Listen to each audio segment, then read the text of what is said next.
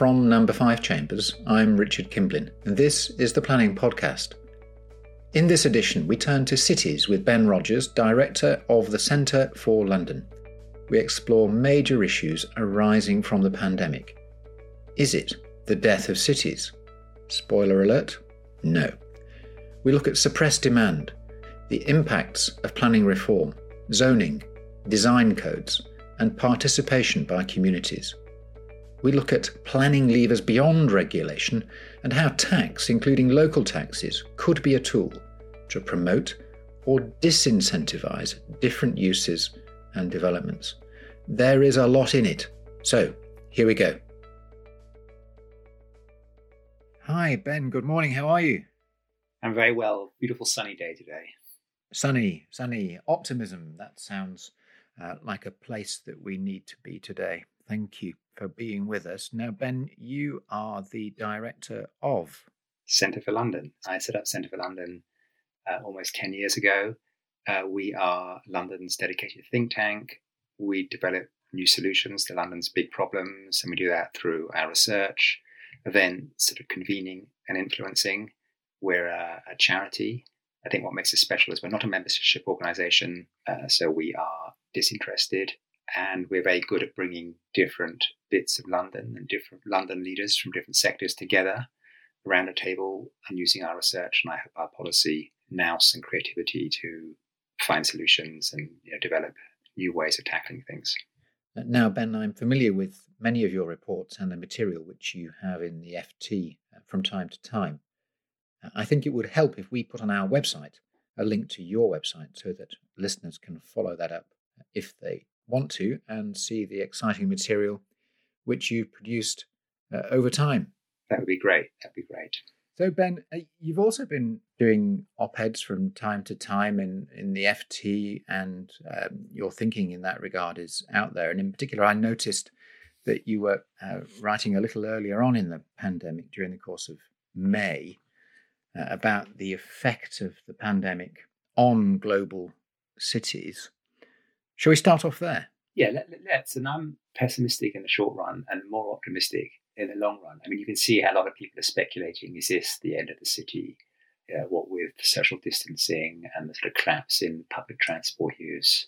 The fact people got used to working from home and working remotely, uh, you can see why you know business owners and mayors are sort of you know worrying about the future of the city. And if I was, you know, owning property in central London, I would be, you know, a little concerned, at least in the short run. But I, I actually think lots of these things represent a big gain. Clearly, you know, it suddenly seemed mad that we were all commuting into the city every day, leaving our homes empty for half a day and leaving office space empty for half the day. Um, so I can see a sort of big gain in in in in, in that regard. I also think there'll be a role for cities in the future. I think that um, you know you do need to meet face to face. I think that's particularly important for for younger people. And I think we st- it still remains the case that you know most innovation happens, or a lot of innovation happens face to face, and cities are the only place where you get that sort of you know really intense face to face contact. I think what we you know might see is a city which uses space more efficiently, where people go in you know once or twice a week, and that will free up room for you know greater number of users or to convert properties uh, currently used for business more for homes. And I think also cities will probably get younger. I'm not sure that's necessarily completely a good thing, but um, I, I, I, suspect that you know, older, particularly if this thing proves to be really you know endemic and, and we struggle to get rid of it, or, or we, it's followed up by something else, I can imagine a situation where it's already the case that cities, you know, attract younger people in particular, and and younger people, I'm afraid, are particularly good at innovation and and you know, productivity, but I can see that becoming sort of more pronounced. That in case will be a boost. I think the other thing to say is that uh, clearly this is a big blow to some of the things that cities do very well, and some particularly sort of urban industries, you know, entertainment, hospitality, performance, culture, all of that. But cities are also centres, and particularly London is a centre of digital industries and digital innovation, and this will be a huge boost to that sector uh, in a way which means that you know actually it might advantage cities which have got strong digital bases And again, I think because London is already a sort of leading brand around the world, leading institutions, leading cultural institutions, leading educational institutions. If the whole world is going to start going online to see performances or study at universities, you know, they're going to go to LSE, UCL, the Royal Opera House. So paradoxically, you can imagine how the further digitalization of work and leisure could actually end up giving some leading digital cities a bit of a boost. Wow, that's that, there's a lot there, isn't there? let, us have a think about some of those points, which are just fantastic.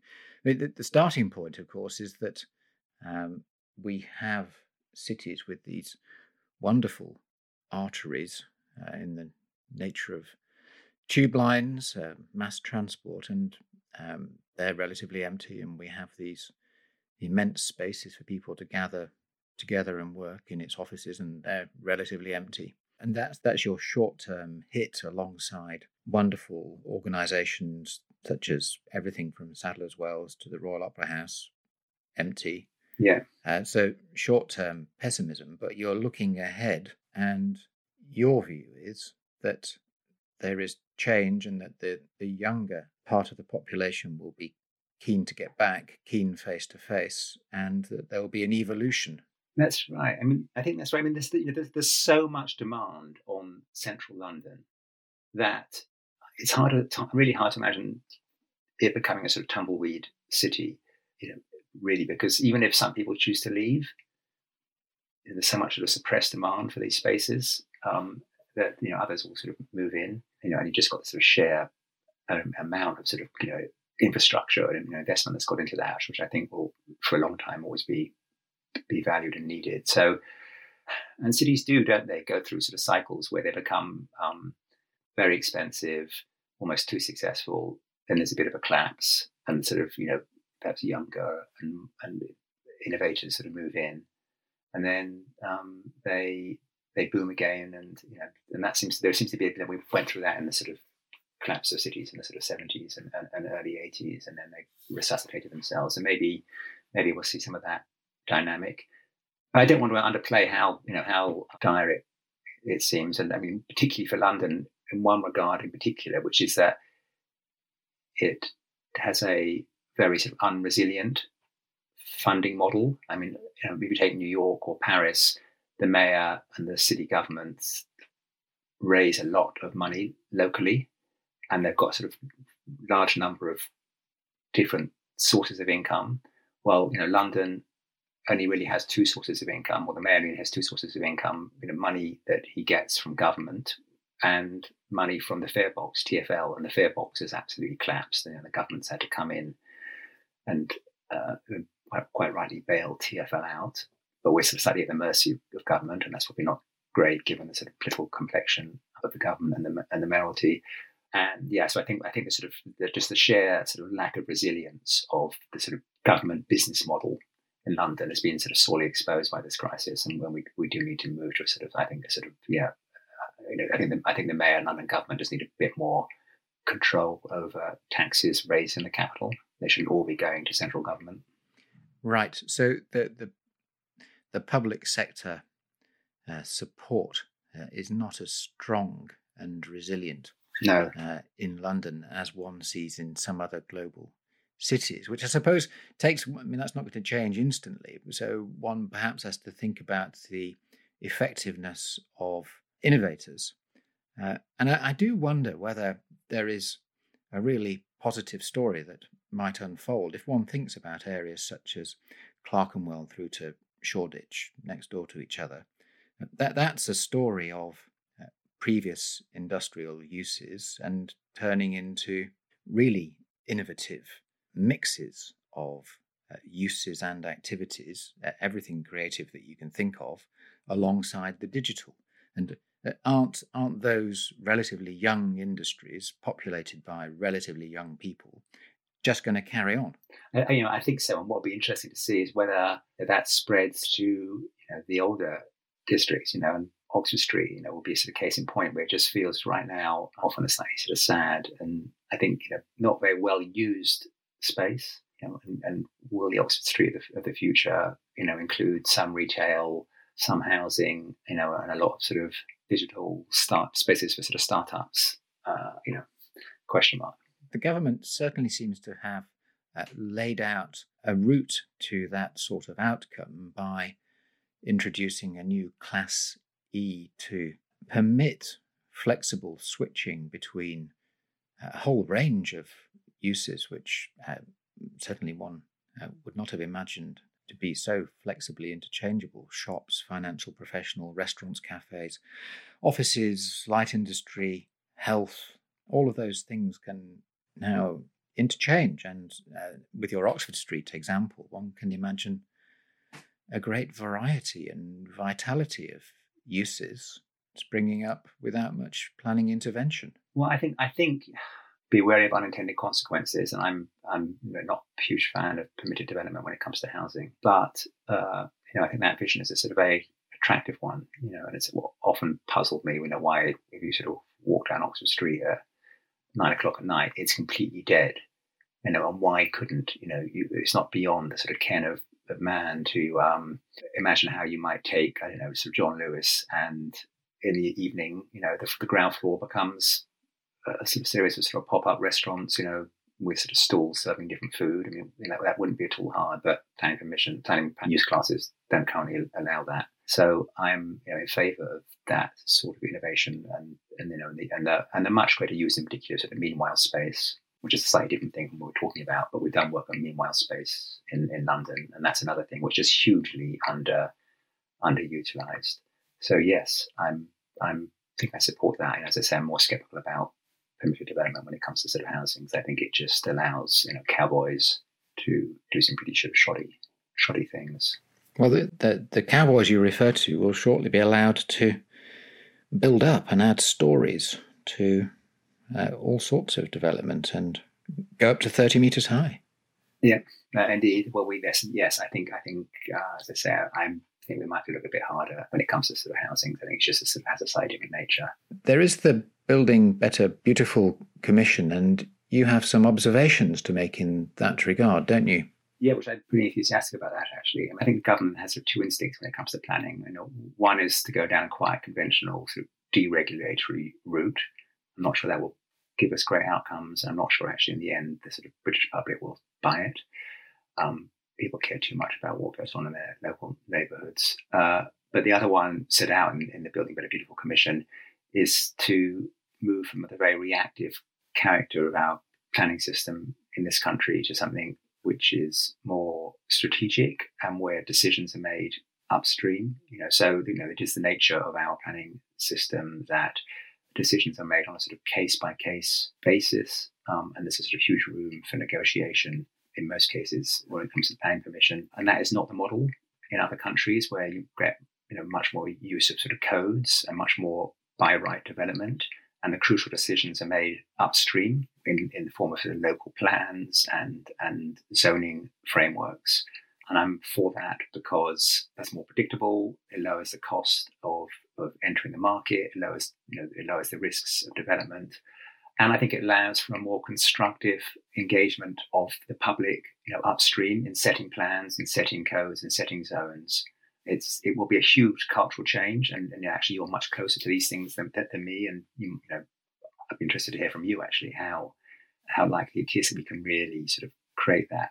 I think what is a sort of big sort of cultural and you know institutional and sort of legal change in, in, in, this country. But if we can do it, I'm, I'm all for it. And I think we'll get a yeah, more, more constructive, more strategic planning system and one which potentially has sort of much better outcomes. And it allows, allows planners to think about neighborhoods or boroughs or even the whole city, you know, as a whole and think about things like, you know, not only the sort of the mix, but also design codes, which I think will be popular with the public. Yeah. So I'm, I, I very much sort of support us going down that, that route if we can. Well, that's really fascinating. Uh, it's really fascinating for this reason that uh, there is a real prospect that such approaches will come forward in the relatively near future associated with wider planning reform. And it's really fascinating from my own perspective, currently being involved in the South Oxfordshire local plan and seeing engagement with that form of forward planning. That's your point that communities are interested in seeing uh, and being involved with the way in which zoning, the, yeah. the future planning, the allocations come forward. And uh, typically one sees well in excess of 100 people, somewhere between 100 and 200 people, watching that uh, examination in public take place via YouTube. Then you can see how many people are watching it. And it's obvious that there is that interest. Yeah. The point which troubles me still is that, that that's South Oxfordshire, which has particular characteristics in terms of uh, education uh, and work patterns. If one takes other parts of the country which are post industrial, the extent of engagement and the capacity to engage is different. And as somebody who hails from a northern mill town, I'm familiar with that. And what strikes me is that that, that is to a degree recognized by government who have increased the funding which is available to create neighborhood plans. And, and that I think is really quite instructive. What's being said there is extra encouragement is needed. I think, I think that's absolutely right. In those locations uh, to facilitate the, the progress of, of local forward planning. And, and the story, I think, is, is different uh, in different localities and needs different measures. And so cities are so different. That's absolutely right. And, and um, there has been a sort of study done by uh, Publica, I think supported by Trust for London, looking at neighbourhood planning in London, you know, and sure enough, where you've got neighbourhood plans, it's largely the more affluent areas. But as you also rightly say, there's certainly be interest in, in, amongst poorer communities in, in, those sorts of decisions. People have very strong views actually about things like you know the provision of affordable housing in their local neighbourhoods. But you probably need to sort of engage people in, in a different way and perhaps throw a bit more resource at it and have a bit more you know expert guidance.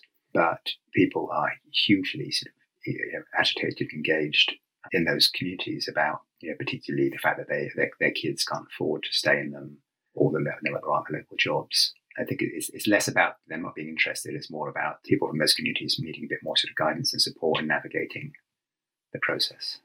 Yeah, absolutely. Uh, that's absolutely my impression. And once it's available, the impact can be truly extraordinary. And I've seen that in inquiries where not usually housing development, but other forms of potentially quite intrusive development have been very effectively engaged with yeah. by communities in South Wales, in the northeast. Uh, and I, I, also, I mean, I do think that people care hugely about design and form, and you know, our planning system, you know, it's very focused on use classes and, and, and uses made of different buildings and clearly people don't want like polluting factories next to them but I think people are actually a bit more relaxed about the uses to which buildings are put. And I, I suppose I'd favour sort of um, know, um, anything which encouraged greater quality of design and a bit less emphasis on use.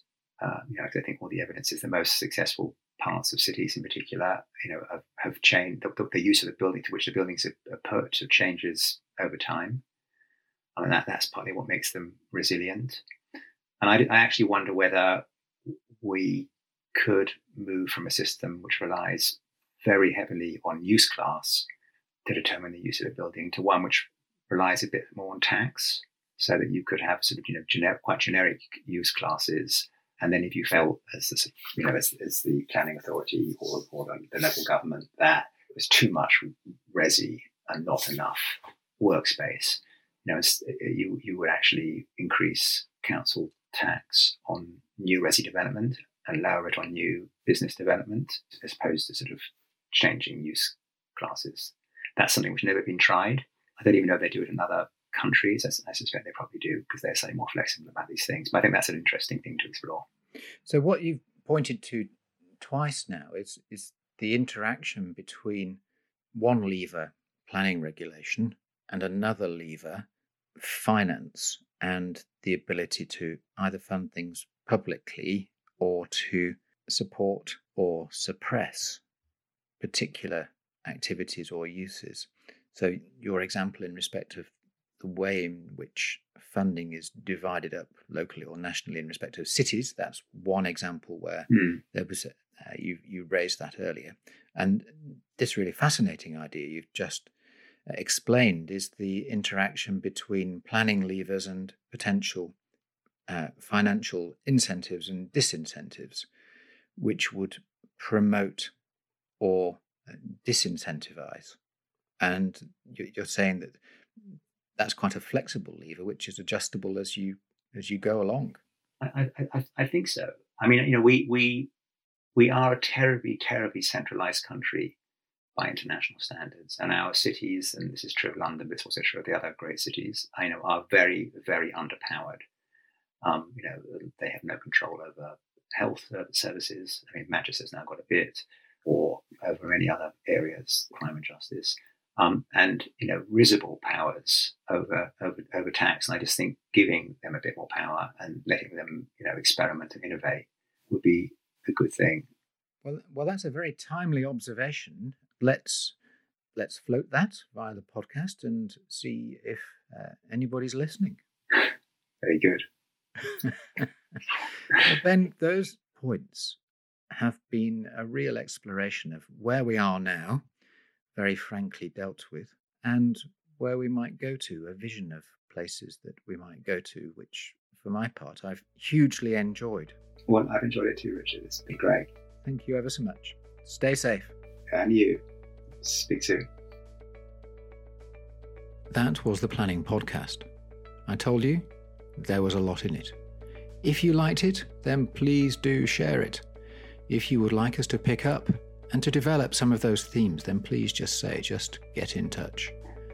Shortly, we'll be turning to planning appeals and another packed interview which I thoroughly enjoyed.